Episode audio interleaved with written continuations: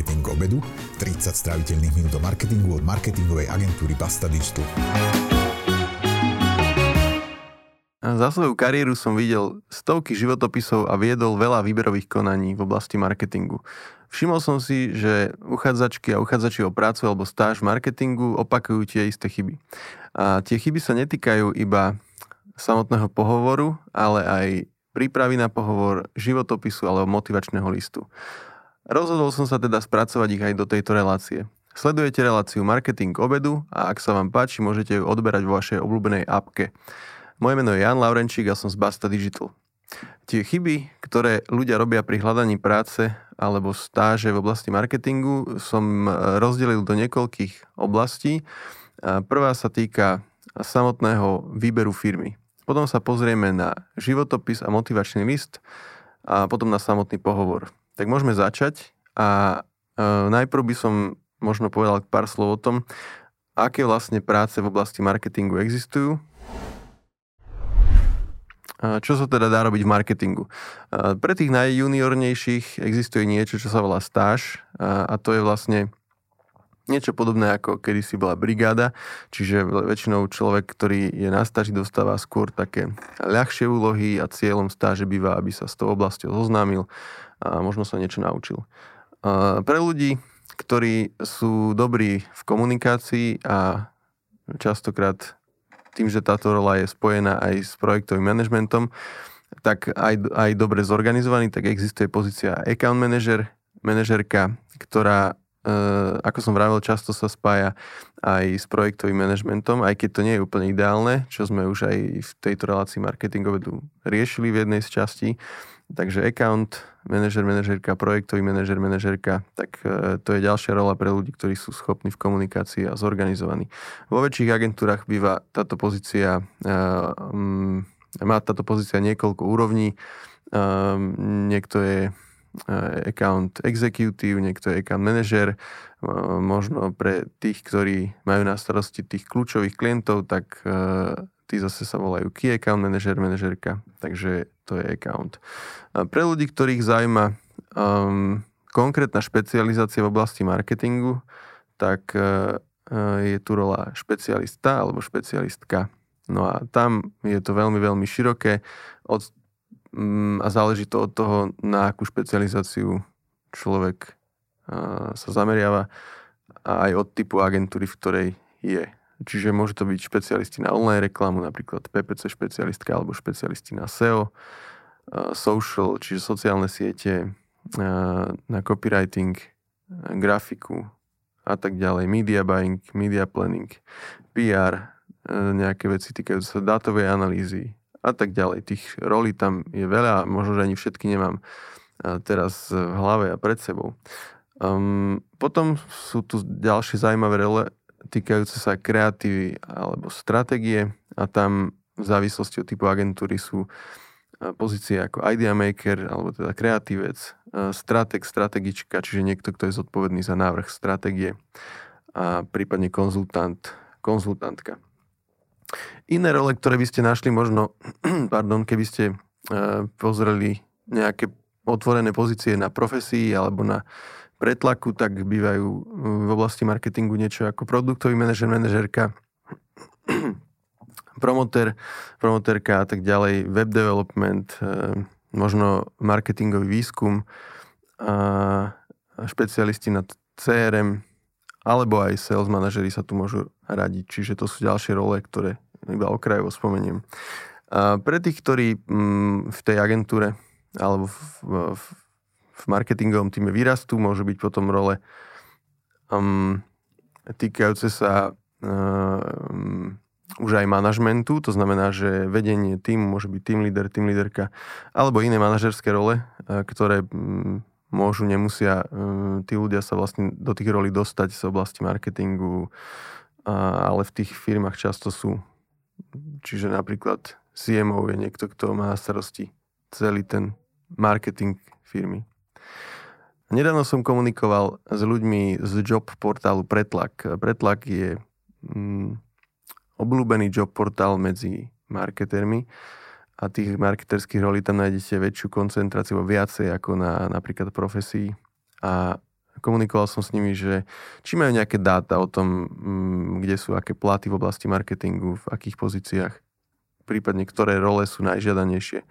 No a vyšlo z toho, že v oktobri 2022, čiže relatívne nedávno, najžiadanejšie pozície v oblasti marketingu medzi zamestnávateľmi boli social media manažer, PPC špecialista, projektový manažer, account manažer a copywriter alebo idea maker. To je prvých 5 v prezentácii, ktorú vám poskytnem, a tí, ktorí sledujete video, tak ju možno vidíte aj v tom zázname, tak uvidíte tých rolí viacej, aj tie konkrétne slajdy, ktoré ja mám pred sebou, keď o tom hovorím. Prezentáciu budete mať nalinkovanú v popise, či už na YouTube, alebo na Spotify, alebo v ostatných platformách, alebo keby ste si chceli hneď v tejto chvíli otvoriť, tak ju nájdete na bit.ly, bit je meké i, li tvrdé i, /časté/chyby, bez diakritiky samozrejme. Čiže tam je prezentácia,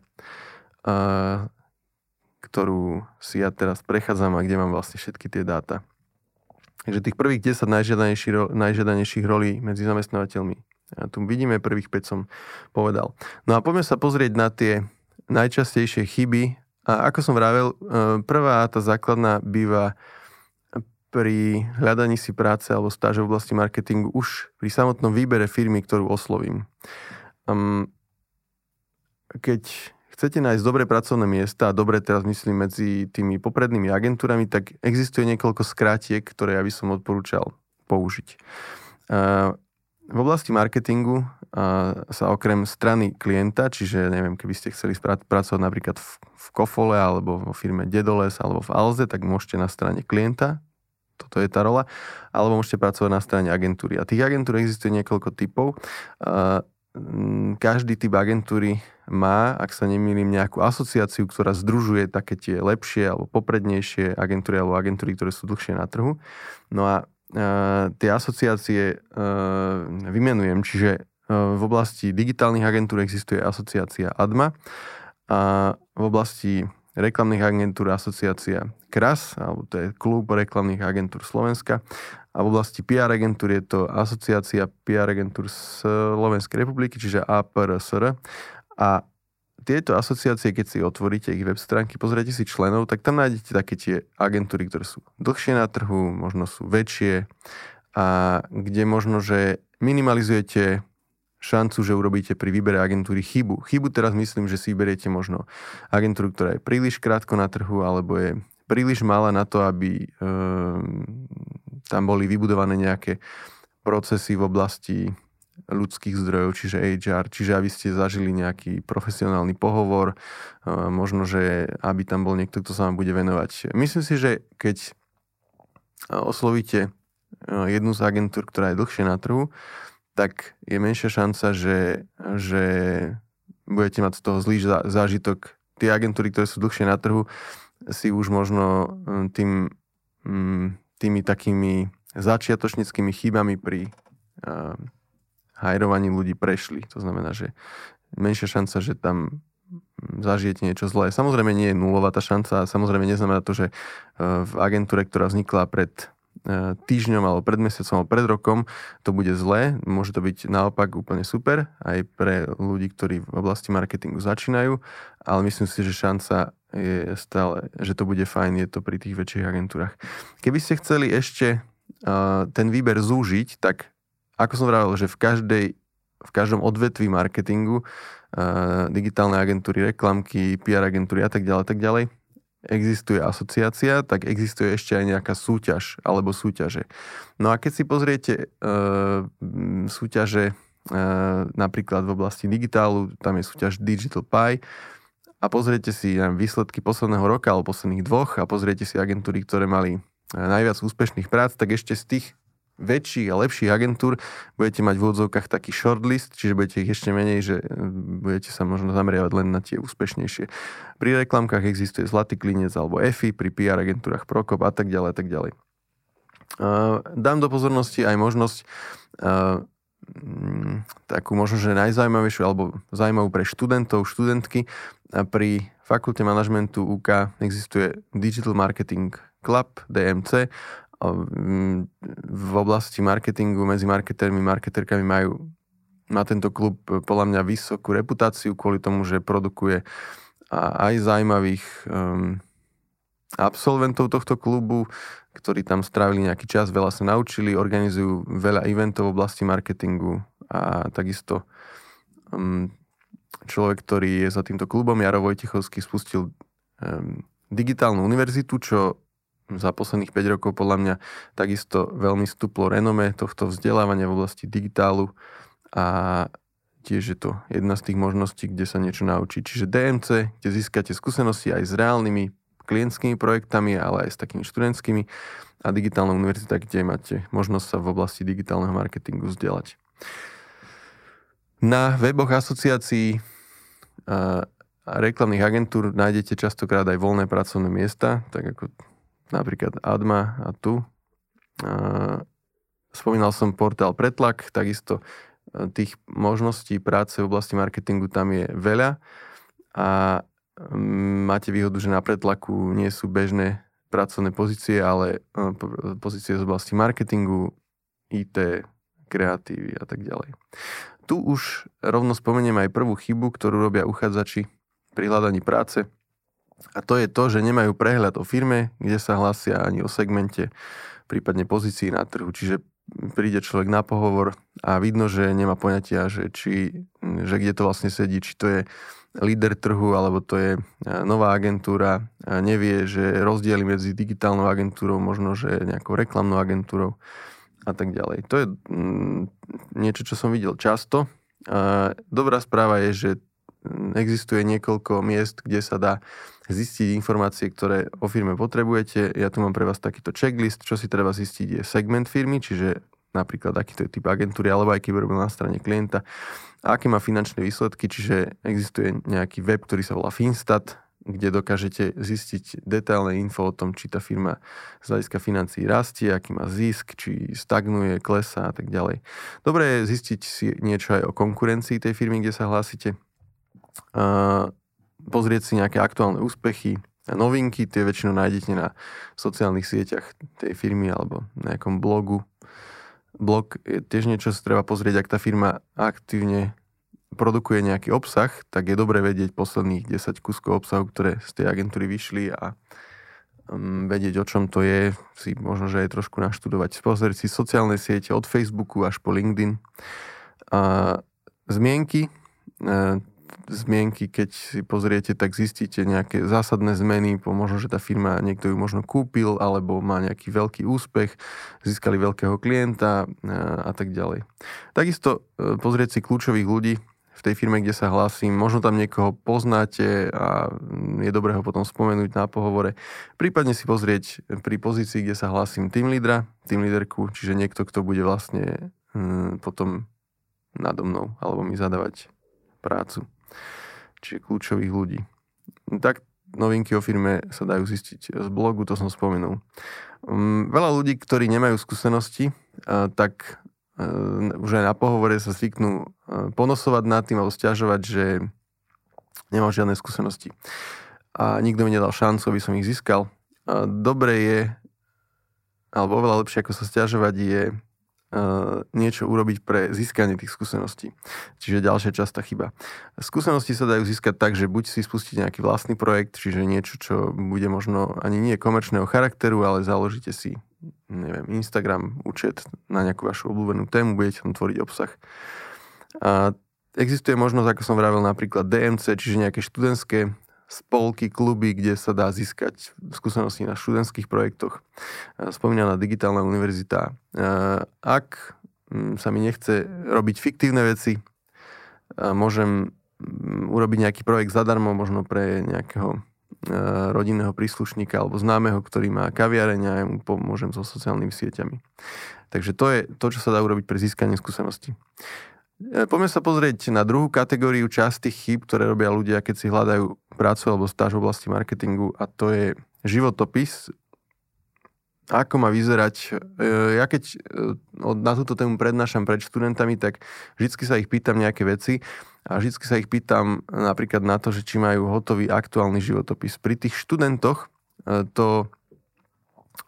študentoch to býva ešte celkom fajn, že vlastne percento tých, ktorí ten aktuálny životopis hotový majú, býva vysoké, lebo si ho možno robili z nejakých dôvodov hlásenia sa nejaké brigády a tak ďalej. Čím idem k ľuďom, ktorí sú starší, tak tým väčšinou to percento ľudí, ktorí majú hotový aktuálny životopis, klesá, lebo si neaktualizujú, keď si nehľadajú prácu. Ja si myslím, že to možno je fajn mať stále aktuálne. Ak zažijem v práci nejaký úspech alebo ju zmením, je dobré si to stále vlastne tam updateovať, aby som potom nemusel v odzokách ťahať späť všetky veci, ktoré sa mi podarili, keď ma nebodaj vyhodia a budem si hľadať novú prácu. Životopis je dobré mať v rozumnej dĺžke, to znamená nie na 10 až tvoriek, ako vidíte aj teraz na obrazok alebo na slajde v preske, ak si ju pozeráte. Čiže taký rozsiahly, nikto nebude čítať, väčšinou nie ste jediný, ktorý sa hlási na tú pozíciu, čiže treba byť stručný pri životopise. S dôrazom na to dôležité, nepotrebujem, to nie je niečo, čo... že ma môže v odzvokách niekto chytiť na tom, že no ale tak nemáš tam základnú školu alebo niečo také. Majú tam i dôležité veci aj z oblasti vzdelania, ale aj z pracovných skúseností, že nemusia tam byť všetky brigady z detstva. Napríklad ako tie, čo teraz som ukazoval.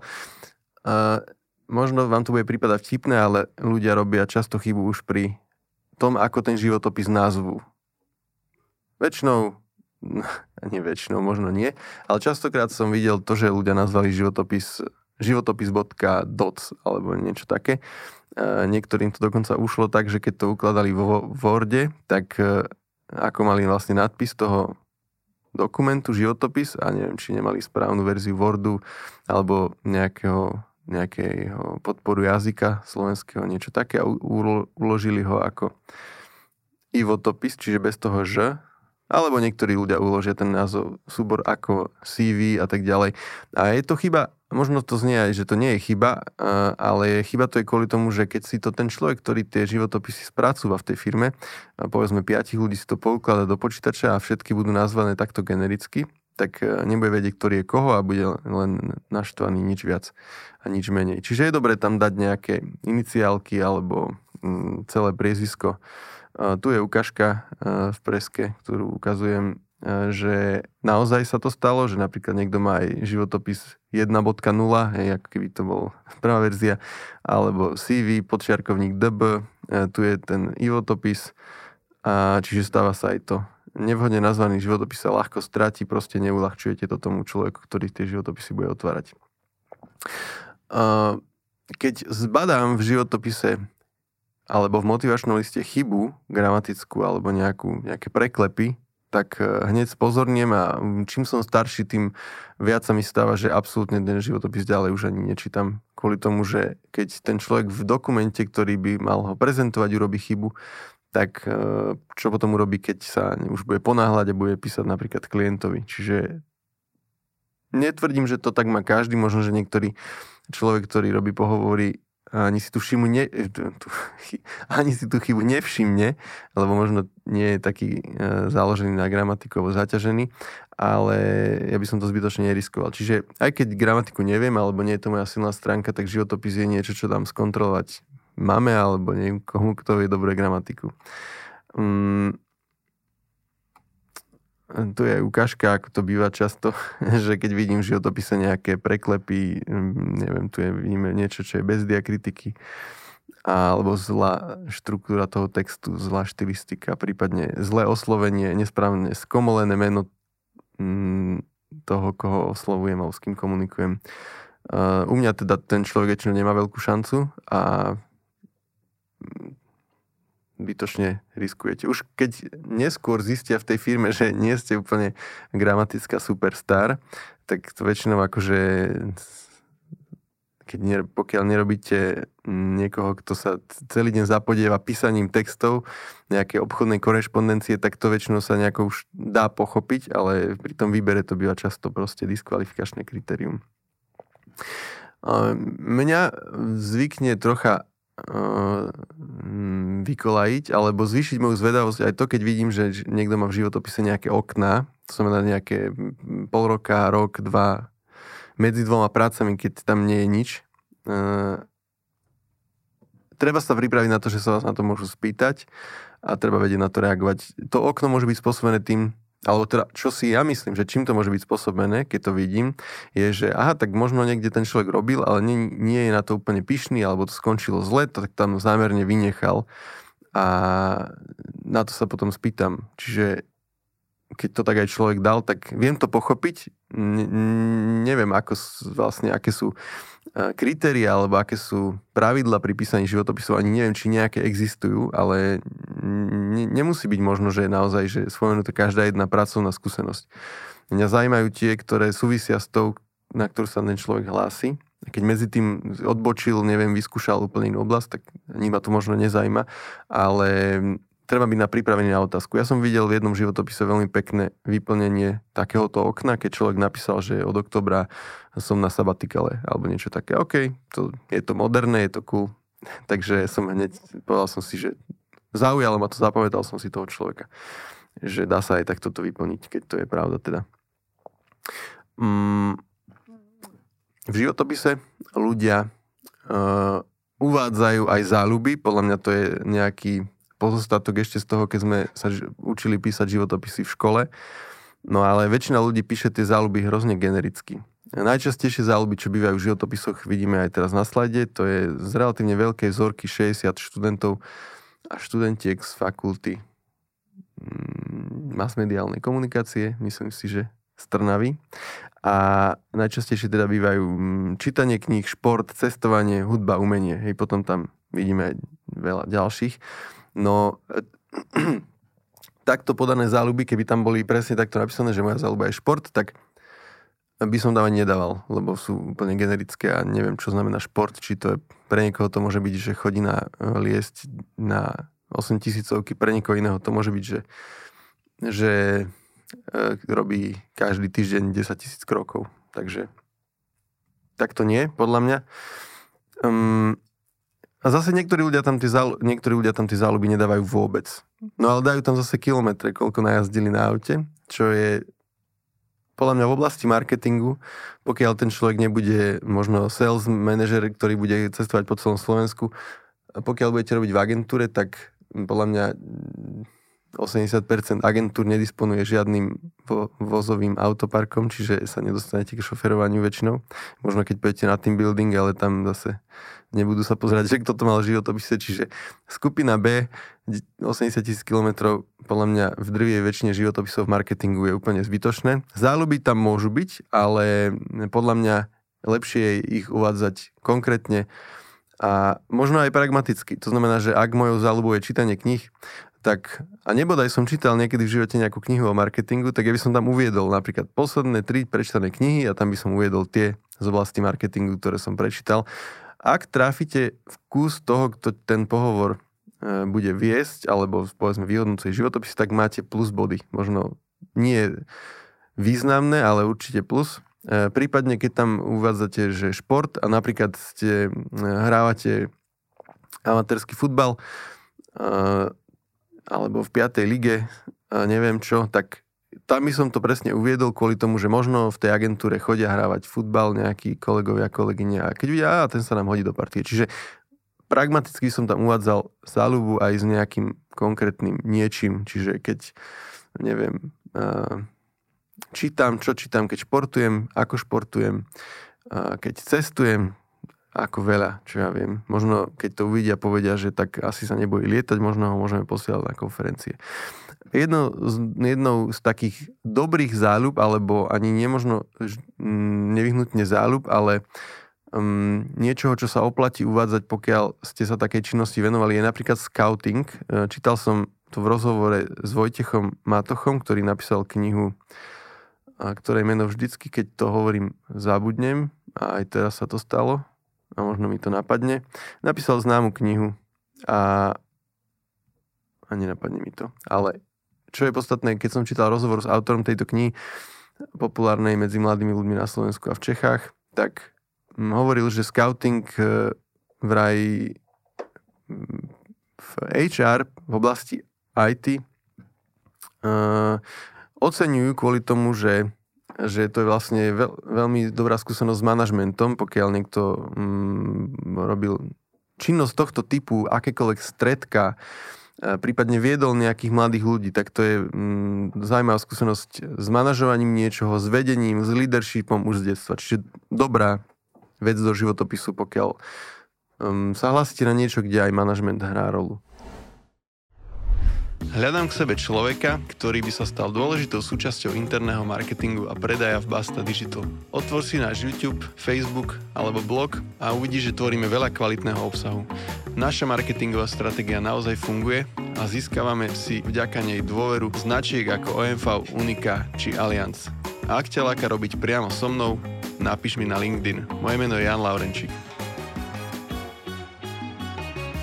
Keď vidím životopis a nevidím v ňom nejakú jednoznačnú silnú stránku, výraznú, tak to podľa mňa nie je dobré. Keď dáte svoj životopis prečítať niekomu, kto vás možno pozná len trochu, alebo možno nepozná vôbec, tak sa ho spýtajte, čo ten životopis o mne hovorí. A tam by malo byť, on by vám mal povedať, alebo ona by vám mala povedať, že no vyzerá, že si dobrý, že si dobre zorganizovaný, alebo dobrý v komunikácii, alebo že si dobrý dobre technicky zručný v oblasti IT napríklad, niečo také. Čiže malo by byť zjavné zo životopisu, čo je vaša silná stránka.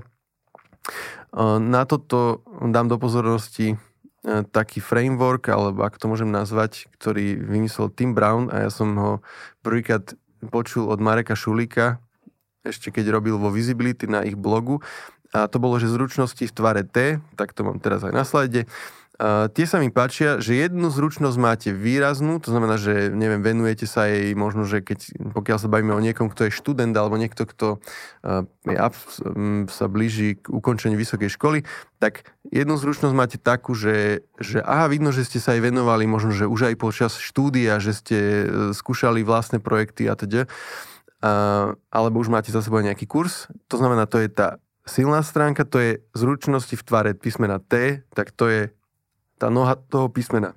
No a potom máte základný prehľad alebo prehľad v ďalších oblastiach, ktoré s tým súvisia. Čiže keby sme si tie zručnosti v tvare T predstavili pre niekoho, kto sa hlási na pozíciu content špecialista alebo copywriter, tak máte to zručnosti v tvare T. Tá noha T znamená, že ste silní, máte expertízu v copywritingu alebo v content marketingu, ale vyznáte sa aj v SEO, v UX, PR, analytics, čo sú veci, ktoré sa zídu niekomu, kto by chcel byť content špecialista, alebo je teda. Čiže takto si to predstavujem. Takto je to dobré, keď to v tom životopise vyzerá. Nevrajím, že takto vizuálne spracované, ale že to z toho v odzokách vyteká, že pozrie si niekto životopis a vidí presne, aha, tak tento človek je zjavne má zručnosti v SEO, alebo je silný v grafike. A neznamená to, že keď ste silní v grafike, že sa musíte už hlásiť len na pozíciu grafický dizajn alebo grafik alebo niečo také, ale znamená to, že v niečom ste silní a ste sa dokázali na tú úroveň dostať. Pokojne môže byť niekto, kto je silný v grafike a možno, že má záujem sa nejako rekvalifikovať alebo posunúť, môže sa hlásiť na, neviem, že chce robiť so sociálnymi sieťami a vôbec to nevadí. Môže byť pokojne v tom životopise, že je silný v grafike a asi sa mu tie veci zídu aj pri nejakom social media špecialistovi, ale už bude ten človek vidieť, že aha, tak sa v nejakej oblasti dokázal dostať na úroveň. To znamená, že má nejaký drive, má nejakú trpezlivosť, vytrvalosť a tak ďalej. V životopisoch častokrát ľudia demonstrujú nejaké zručnosti alebo ich vizualizujú formou nejakých hviezdičiek alebo nejakých takých grafov v odzovkách, takých stĺpcových, kde čím ten stĺpec je vyfarbenejší, tým akože tá zručnosť je väčšia, alebo čím väčší počet hviezdičiek, tým viac má ten človek skúsenosti. Donedávna som to ani nejako nebral zásadne ako chybu, alebo som to prehliadal, avšak som nedávno čítal zaujímavý kúsok obsahu na túto tému, kde vlastne, a stotožnil som sa s tým, že čo ale tie hviezdičky hovoria, voči čomu a čo je to benchmark, čiže čo je 3 hviezdičky pre PowerPointe alebo Exceli a čo je to 5. Čiže to je prvé, že neviem, čo to znamená a Zároveň, keď vidím, a to mi prišlo ešte komickejšie vlastne, keď som si to uvedomil, že keď niekto uvádza v životopise, že tu mám 5 hviezdičiek v Exceli a v niečom mám jednu hviezdičku, tak prečo by do pekla uvádzal niekto v životopise niečo, čo nevie? No. Tak som sa najprv na tom smial a potom som si povedal, no ale že tak OK, možno, že tým chce demonštrovať, že sa tomu začal venovať. OK, to je fajn, len stále si myslím, že možno nie je vhodné to takýmto spôsobom vizualizovať, lebo to potom vyzerá, že to vlastne neviete. V životopisoch niekedy ľudia dávajú odkazy, myslím tým nejaké URL-ky alebo linky, smerujúce napríklad nejaké portfólio, nejaké projekty a tak ďalej. Pokiaľ ma ten človek zaujme a chcem si tie linky pozrieť, stalo sa mi nie raz, nie dvakrát, že tie linky boli nefunkčné z nejakého dôvodu. Je dobre si ich skontrolovať, čiže aby ste sa uistili, že všetko funguje tip-top.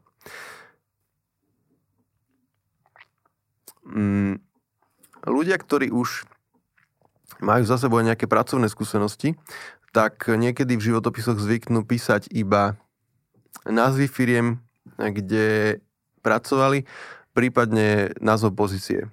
Ja si myslím, že, ako som vravel, že životopis má byť z neho zjavné, čo je vaša silná stránka, v čom ste dobrí. A neuvádzanie pracovnej náplne pri konkrétnej pracovnej pozícii a firme je len nevyužitá šanca. Čiže ak som bol v nejakej firme, mám tam nejakú rolu, budem to aj ukazovať tuto na príklade, v tomto táto osoba pracovala v nejakej konkrétnej firme v Londýne, je tam odkedy dokedy, názov pozície a zároveň tam je vypísané, čo presne mala na starosti, alebo mal.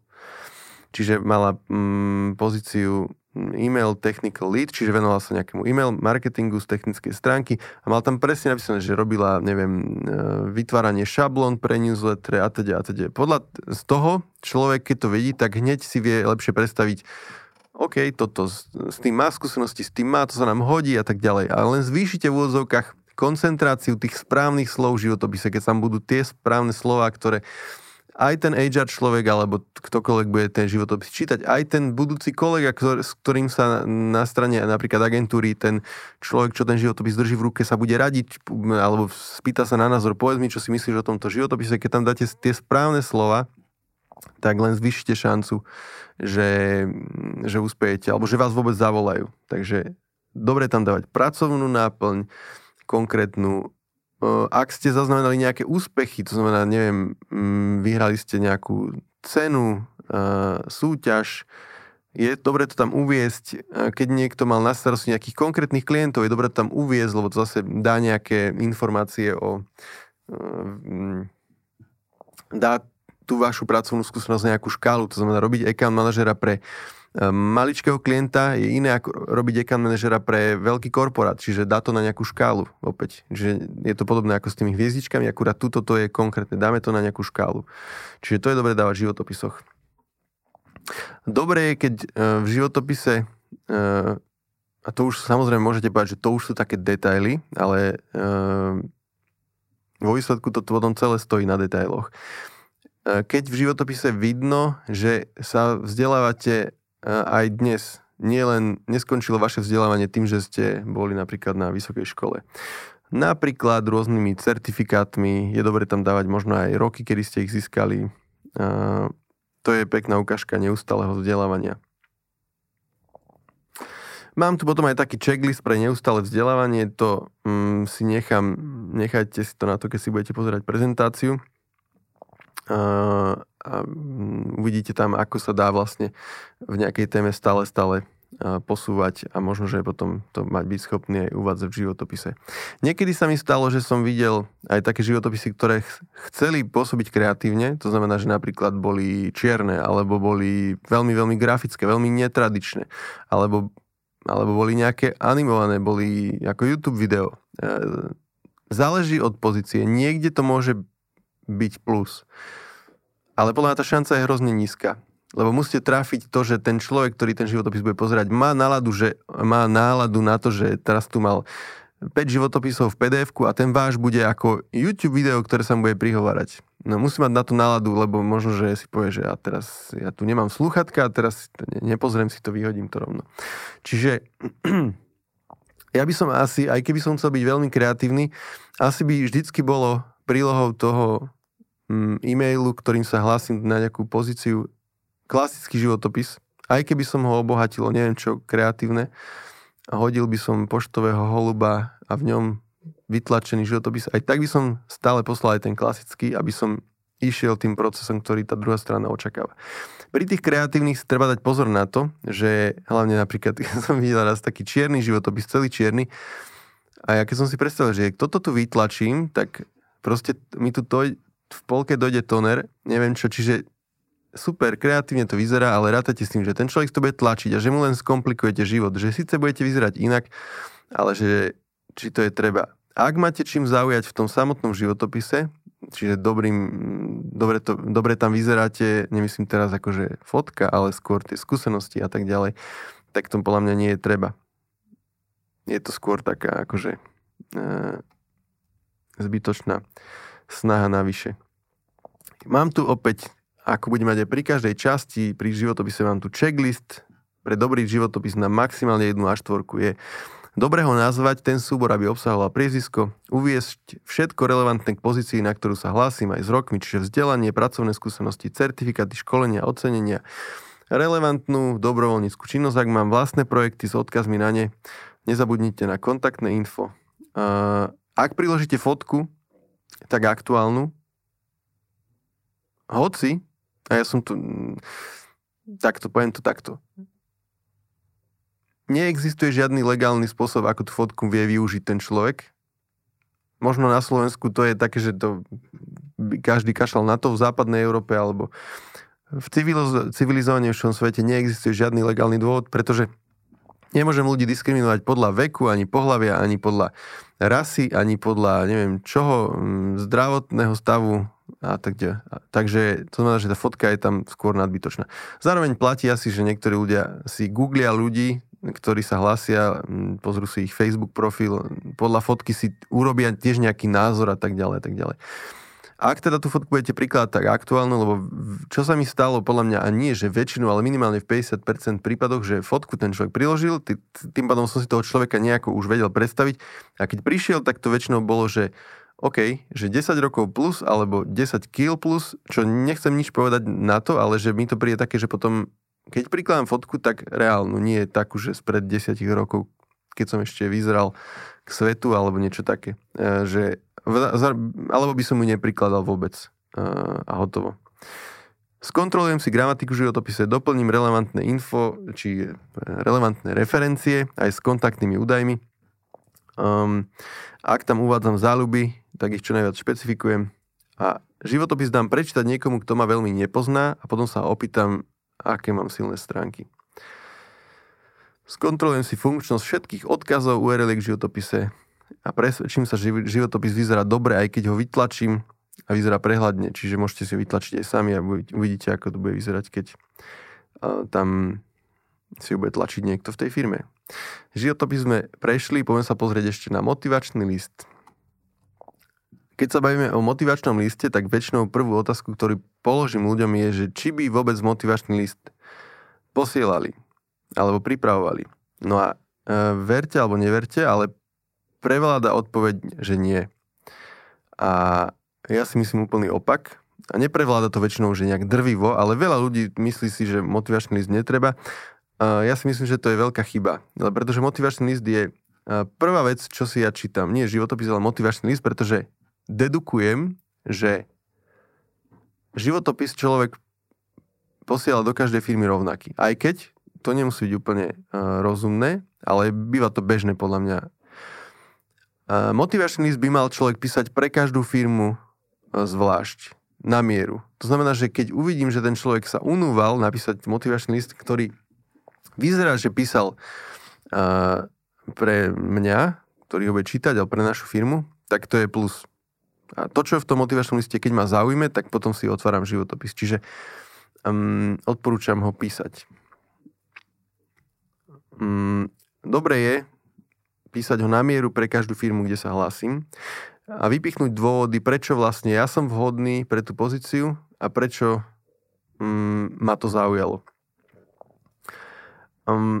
dobre je možno, že tam uviezť aj nejaké relevantné pracovné alebo študijné skúsenosti. Ja si myslím, že motivačný list, že to nie je, že teraz opisne napísaný životopis. Ja z toho životopisu vyberiem to mäso. Čiže tie najdôležitejšie veci, že keby ste si nič iné o mne nepozreli, tak ten motivačný list stačí a vyberiem z toho ten hlavný dôvod, prečo ja som vhodný pre tú prácu, vložím do toho svoju osobnosť, čiže keď som kreatívny, budem sa snažiť, aby to bolo kreatívne. Keď sa hlásim na pozíciu copywriterka, tak motivačný list by mal byť dobre napísaný. Hej? Keď budem sa hlásiť na pozíciu webový analytik, nevadím, že bude strohý, stručný, ale keď budem sa hlásiť na kreatívnu pozíciu, mal by byť motivačný list dobre napísaný.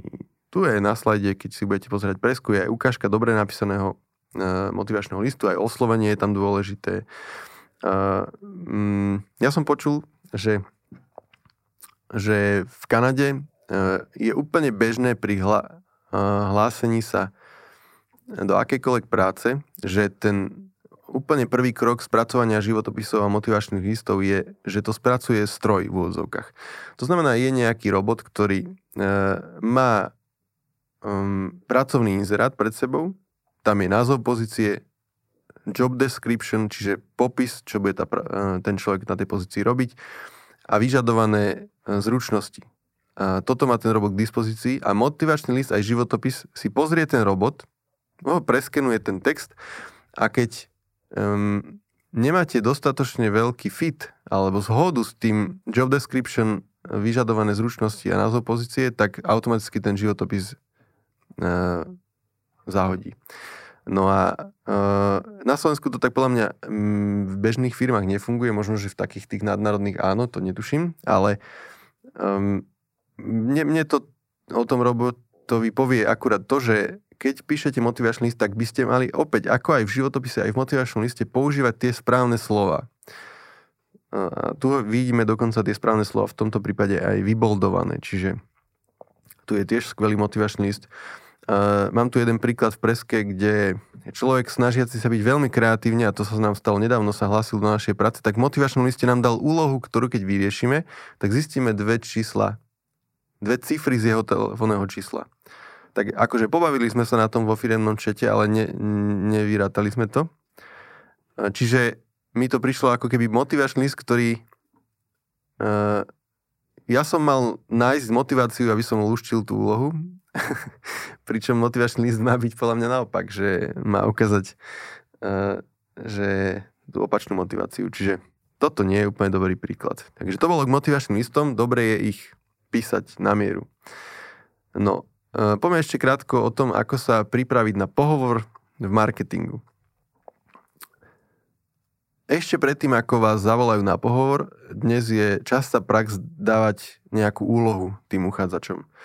Čiže netreba byť z toho nejaký šokovaný. Tu je ukážka zadania. Väčšinou tie zadania nie sú ťažké. A keď hovorím v dnešnej relácii, že tu je a vy to len počúvate, tak vedzte, zopakujem to, že k dispozícii v popise tejto časti je aj link na prezentáciu a v nej sú príklady. Neviem to iným spôsobom doručiť. Tí, ktorí pozeráte video, tak to uvidíte možno občas aj v tých prestrihoch. Čiže to zadanie na tú úlohu väčšinou nebýva nejaké galakticky ťažké a možno, že takému ťažkému by som sa aj vyhol, kto bude venovať desiatky hodín do takejto úlohy. Čiže nebýva ťažké. Tu potom budú aj ukážky, ako to zvyknú ľudia vypracovať, väčšinou vo forme nejakej prezentácie. Závisí od toho, o čom je tá úloha. Ani to som nechcel úplne riešiť, ale chcel som povedať to, že tá úloha väčšinou nie je až tak dôležité, že ako ju vypracujete, ale či ju vypracujete.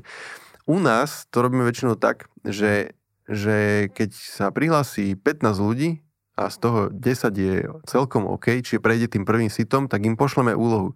A vždycky to tak je, že niekoľko ľudí sa na tú úlohu vykašle a to je to, na čo tá úloha slúži. Len odfiltrovať tých, ktorí majú záujem a nemajú záujem. Čiže tí, čo nerobili úlohu, automaticky preč. A máme rovno ušetrených pár desiatok minút tým, že nemusíme študovať nejako detailne.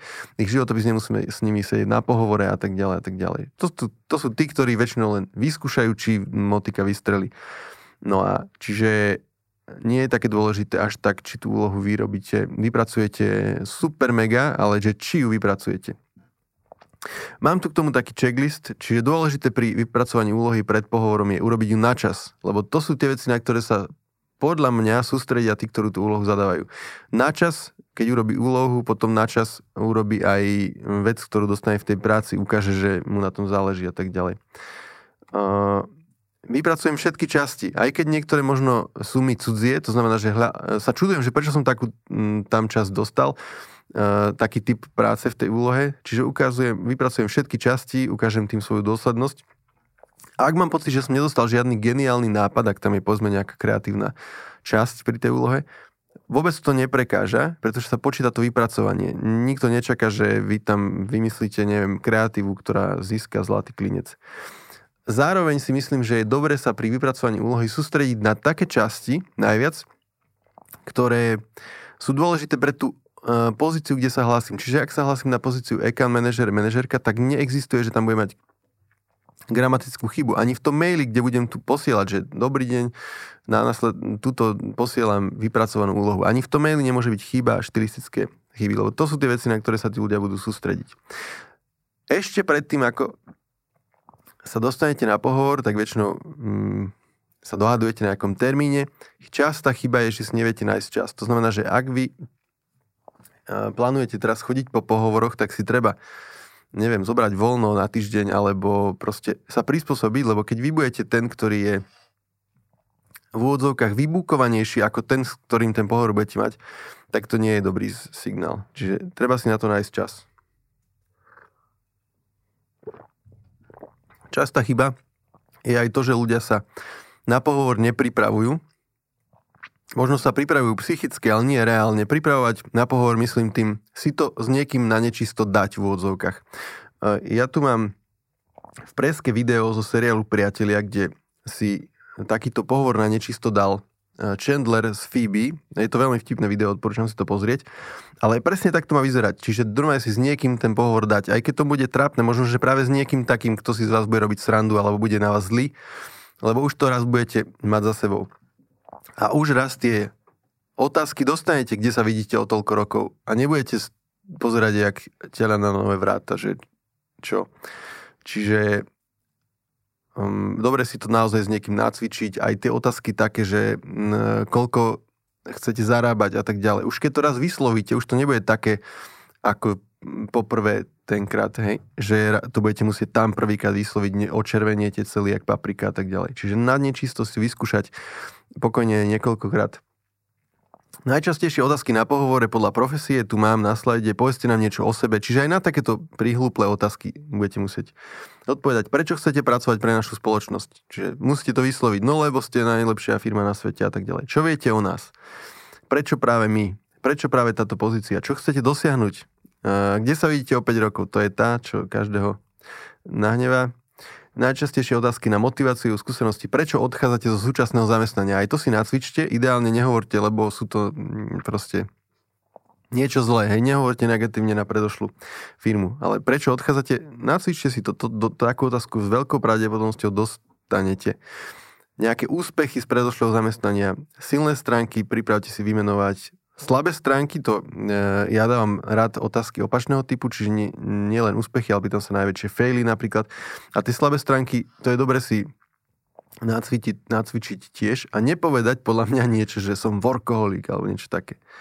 Že niečo, čo je taká slabá stránka, ktorá chcete, aby ale bola akože silná stránka. Že som nenapraviteľný puntičkár, hej. To proste nie je. Slabú stránku, proste nejakú naozajstnú. Čím sa líšite od ostatných, ako riešite konflikty a tak ďalej, aké sú vaše záujmy mimo pracovné aktivity. Divné otázky, to stále čerpám z profesie, aj tie niektorí ľudia dávajú na pohovoroch a vyskúšajte si odpovedať na niekoľko divných otázok, aby ste vedeli možno, že bleskovo reagovať alebo pohotovo reagovať na tú divnú, ktorú dostanete tam a tam. Väčšinou nie sú teda také, že sa dajú vopred odhadnúť, ale také tie veci, aké 3 veci by ste si zobrali na opustený ostrov, hej, tak aby ste nepovedali niečo nevhodné, 3 sixpacky alebo niečo také. Na ktoré zviera sa najviac podobáte? To vám ukážem aj, že reálne sa taká otázka zvykne dávať. Aká je najväčšia chyba, ktorú ste kedy spravili? Ja dávam takú otázku, aký je najväčší fail, ktorý sa vám podaril. Väčšinou poviem najprv ja, že aký mne sa podaril, aby som to zaramcoval, že aké typy chýb myslím, ale aj také niečo treba mať nacvičené. Väčšinou dostanete priestor na otázky aj vy a je dobré mať nejaké nachystané, aby ste nevymýšľali ich priamo tam. Keď som sa o tom bavil so študentami, tak hovorili najčastejšie, že by sa pýtali na možnosti rastu, možno, že na plat, či sa dá robiť na home office a tak ďalej, tak ďalej. Keď som hovoril o tých divných otázkach, tak si, neviem, či ste zachytili, keď draftovali do NHL, či vybrali do NHL Juraja Slavkovského minulé leto, či kedy to bolo jeseň, nepamätám si, tak sa každého z nich pýtali, že aké zviera by najlepšie opísalo jeho ako hokejistu. Väčšinou ľudí povedal lev a Slavkovský povedal vlk, hej. Proste naozaj takáto otázka aj na takomto fóre sa zvykne klasť. Čiže nie je to teraz, že som si to vymyslel, alebo že profesia to mala na blogu, aby boli zaujímaví. Čiže pripravené odpovede na typické otázky treba mať. Častá chyba. Častá chyba je, že nemáte pripravené žiadne otázky. 5 dobrých otázok uchádzača podľa webu Glassdoor a doplnené mnou, ktoré som našiel. Ako vyzerá bežná pracovná náplň? Čiže popýtajte sa, čo budem robiť cez ten deň. Hej? Nech vám to povie. Keď na pohovore bude aj niekto, kto bude váš counterpart v rovnakej pozícii ako vy, tak sa to možno spýtajte jeho. Čo robí cez deň? Bežné veci. Ja si myslím, že super otázka, a ja som ju raz dostal a vtedy som očervenel ja, a ja som dostal tú otázku ako pohovorujúci, je, že aké sú hodnoty vašej firmy a vízia? To je mega otázka kvôli tomu, že keď začnete vyklásť ako ten pohovorovaný, čiže keď sedíte na pohovore, keď začnete klásť otázky typu, aká je vízia vašej firmy a že v čom je vaša firma najlepšia? Skúste mi ju predať. Prečo by som mal pracovať pre vašu firmu? Zrazu tá rovnováha, ktorá býva väčšinou na tom pohovore taká nerovnovážna, že ten, kto ten pohovor vedie, býva, sa cíti akože nadradenie, ten, kto prišiel na pohovor, sa cíti väčšinou troška submisívne podradenie. Keď začnete klásť tieto otázky, napríklad, čo vás najviac baví na práci pre vašu firmu, tak ten človek, ktorý ste možno jeho piaty, čo tam dneska je na tom pohovore a je znudený a možno, že ho to ani až tak dneska nebaví, tak zrazu, keď nechce proste keď chce tú firmu trocha predať, tak musí sa on zrazu dostať do tej role, že musím tu ja dať nejaký akože výkon a musím toho človeka zaujať, musím vyzerať nadšene. Čiže výborná otázka je, výborné otázky sú takéto podľa mňa, lebo toho druhého troška vykoľaja a ja som to zažil na vlastnej koži a naozaj som bol vykoľajený z toho, keď som tú otázku dostal a som hneď sa dal do pozoru, že musím teraz akože ja to predať. Čiže challengeujte tú druhú stranu aj vy. Prípadne sa pýtajte na to, ako vyzerá úspech na tej pozícii, ktorú obsadzuje tá firma, ako ten úspech merajú. Možno budete vedieť potom aj do budúcna, že keď vás nebodaj zoberú, že ako vlastne dokážete tam uspieť. Či sú tam možnosti na kariérny rast. Častá chyba na pohovore je, že ten človek nemá pri sebe žiadny zápisník. Poviem pár dôvodov prečo. V tom zápisníku môžete mať zapísané tie otázky, ktoré chcete položiť. Môžete tam mať možno zapísané nejaké poznámky, ktoré ste si urobili, keď ste si robili rešerš alebo prieskum o tej firme, kde sa hlásite. Zároveň väčšinou na pohovore je to trošku stresujúce a oni vám možno povedia nejaký plat, možno vám povedia nejaké podmienky, termín nástupu a tak ďalej.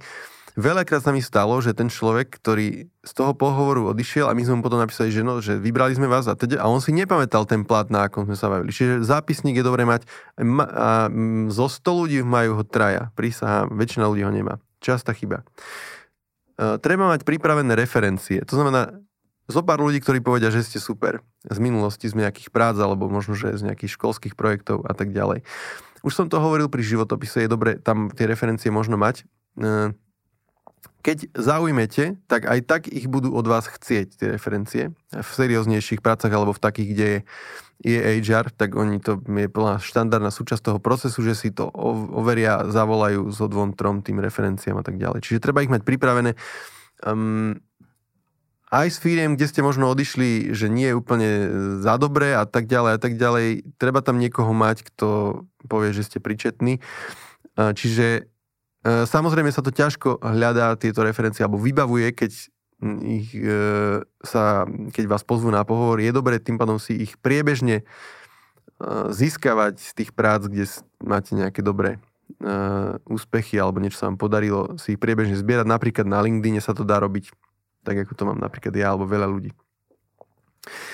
Keď sa pripravujete na osobný pohovor, je dobré si naštudovať čo najviac o firme. Toto máme zase taký sumár, checklist, kde sa hlásim, čiže o tej firme, o službách, prečítať si zo pár blogov, pozrieť si videá, ktoré firma publikovala, sociálne siete, pripraviť si, koľko chcem zarábať. Väčšinou tie firmy teda zverejňujú od do, koľko na tej pozícii sa zarába, ale tú otázku dostanete, väčšinou vám to nepovedia. Dostanete, koľko chcete peňazí. A treba byť pripravený na to, normálne to vysloviť, tú sumu, tú cifru povedať nahlas, nie, že no tak od to, alebo niečo také. Treba to rovno povedať. Pripraviť si otázky pokojne do toho zošita. Ja si myslím, že je fajn priniesť so sebou aj životopis, motivačný list. Možno, že tomu človeku má blbý deň, dnes sa nefunguje mu tlačiareň a teda, čiže sa poteší tomu, keď to bude mať, nebude musieť mať pred sebou notebook. Dobre sa vyspať, obliecť, upraviť, nie po 10 pivách sa nechodí na pohovor. No, ohľadom tých peňazí, koľko si pýtať, tak ako sa to dá zistiť? Jednak tie firmy to zverejňujú, alebo mali by podľa zákona, ale dá sa napríklad na platy SK si zistiť ku nejakej konkrétnej pozícii, nejaké rozhranie. Záleží to väčšinou od typu pozície a zároveň aj mesta alebo lokality. Čiže región, západ, východ, stred, väčšie mesto, menšie mesto. Častá chyba je, že ľudia si nie sú vedomi vlastnej hodnoty. Čiže je tam rozhranie pri tej pozícii od do a oni povedia, no keby som, a povedia tú nižšiu hranicu, lebo sa boja, že keď povedia veľa, že ich odmietnú. Nikdy sa to nestáva. Väčšinou, keď zaujmete, naozaj, chcú vás a poviete vysokú sumu, tak sa im budú jednať. Nestáva sa väčšinou to, že no tak ten povedal veľa, tak toho rovno vyhodíme. Nie. Keď zaujmete, to sa nestáva. Čiže ja by som radšej hovoril viac ako menej. A nehovoril by som rozhranie, že tak od 1500 do 1800, lebo si zapamätajú tých 1500, lebo povedia si, že za toľko, to je tá najnižšia suma, za ktorú by bol ochotný ten človek robiť. Čiže povedať konkrétnu sumu a nebáť sa to vysloviť. Od Pretlaku mám aj dáta na rôzne pozície, teraz to máme na slajde. Nebudem to tu preberať, lebo to už nebude za mesiac aktuálne, možno kvôli inflácii, neviem čomu, čiže ale mám rozdelené podľa regiónov Slovenska rôznych pozícií, uvidíte v preske. Firmy to zverejňujú pri pracovných pozíciách, hoci som sa stretol aj s tým, že tie rozhrania sú príliš veľké, že od 1500 do 3000, ale to čo je za nezmysel? Závisí od skúsenosti. To je trochu lenivosť zo strany tej firmy dať tam niekoľko úrovní tej pracovnej pozície. Pokiaľ hľadám rôznu senioritu, že od juniora až po seniora, tak môžem tam dať 3. Ale nedávať tam taký rozptyl, lebo to len to znie špekulantsky. Mám pre vás ešte pár tipov, čo urobiť a neurobiť pred, počas a po pohovore v marketingu. Už sa mi to stalo. Človek, ktorý má deti, čo ja nič proti tomu nemám, sám ich mám 5 a jedno práve so sebou tu, keď nahrávam. Možno ste počuli otváranie Zipsu, keď môj syn tu desiatoval. Čiže na pohovor nezoberiem dieťa, lebo to vyzerá, že potom ho nebudem mať kam dať, ani keď budem v tej práci. Čiže si dať nejakú chúvičku alebo rodičov, kam to dieťa môžem vtedy odložiť, keď mám pohovor. Zažil som to a plná to nie je. Plusbod to nie je určite. Asi neviem si predstaviť, že v akej firme by to bol plusbod. Že nie. Niekto príde na pohovor neupravený alebo so silným parfémom. Častá chyba, väčšinou ten pohovor nebude prebiehať v tej najlukratívnejšej zasadačke v tej firme. Tá je na úplne iné stretnutia. Bude skôr v tej malej, najmenšej, možno presklenej celej, čiže keď budete silný parfém mať, tak to nebude dobre robiť tomu druhému človeku. Stisk ruky, to znie ako klišé, ale keď väčšinou pred tým pohovorom aj po, si podáte ruky. To je dôležité. Neurobíte asi nič s teplotou svojej ruky. Keď budete nervózni, možno bude studenšie, ale stisk by mal byť normálny. Častá chyba. Častá chyba, a mňa to väčšinou fakt pobúri a možno poviete kvôli tomu, že ja už som starý cap alebo niečo také, ale veľakrát v oblasti marketingu, keď tam prídu, tak väčšinou tí ľudia sú tam skôr mladší. Záleží asi od toho, o akej agentúre sa bavíme, alebo o akej pozícii. Ale veľakrát ten svet marketingu je tam naozaj veľká koncentrácia mladých ľudí. Aj na strane možno tých ľudí, ktorí ten pohovor vedú, aj na strane tých, ktorí na ten pohovor prídu. Niekedy tí ľudia začnú rovno tykať. Ja to neznášam, fakt to neznášam, lebo mi to prípada neslušné. Ani by som si s nikým nepotýkal na pohovore. A to nie je kvôli tomu, že by som chcel hrozne byť akože formálny, ale neviem benefit toho, že budem zrazu tomu človeku tykať, lebo oveľa ťažšie sa mu bude hovoriť, oveľa ťažšie sa mi bude hovoriť mu možno, že aj menej príjemnú vec a tak ďalej, tak ďalej. Rád si s ním potýkam alebo s ňou, keď ho príjmeme. Čiže keď začneš týkať ty, není dobré. Častá chyba, nie si si vedomý svojich silných stránok, to tu opakujem už 5-krát. Má to byť vidno v životopise. Má to byť vidno v životopise aj pre niekoho, kto vás nepozná. A máte si byť vedomí tých silných stránok aj vy a byť schopný ich povedať sebavedomo na tom pohovore. Často ľudia na pohovoroch hovoria, že no, tak sa ho povedzme, padne tam otázka, a kde ste sa ešte hlásili, alebo už ste niekde boli na pohovore a ten človek, čo sedí na tom pohovore, čiže uchádzačka alebo uchádzač povie v dobrej viere, no tam som sa hlásil, tam ma nevybrali, tam som bol, tam mi ani nedali vedieť. To neexistuje žiadny benefit z toho, keď poviete, že ste niekde neúspeli. Zároveň je veľký benefit z toho, keď hovoríte, kam sa idete prihlásiť, alebo ste sa prihlásili. Pretože ako náhle ten človek bude počuť tie správne názvy firiem, správne teraz rozumej konkurenciu, tak hneď bude cítiť vyššiu urgenciu. Najmä ak zaujmete. Ak zaujmete a uvidí, tak hlási sa do tejto druhej agentúry, no tak takýto šikovný, hneď ho tam zoberú, keď oni všetkých berú, tak hneď oveľa rýchlejšie vám dá vedieť. Čiže kam sa plánujete hlásiť, to je dobre, kam ste neúspeli, kde ste neúspeli, veľmi zle.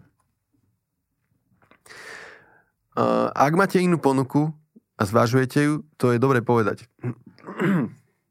Ja som sa inak stretol s tým, o čom som pred chvíľkou hovoril, že ľudia, to, že kam sa hlásia, zvyknú akože, no to nechcem hovoriť.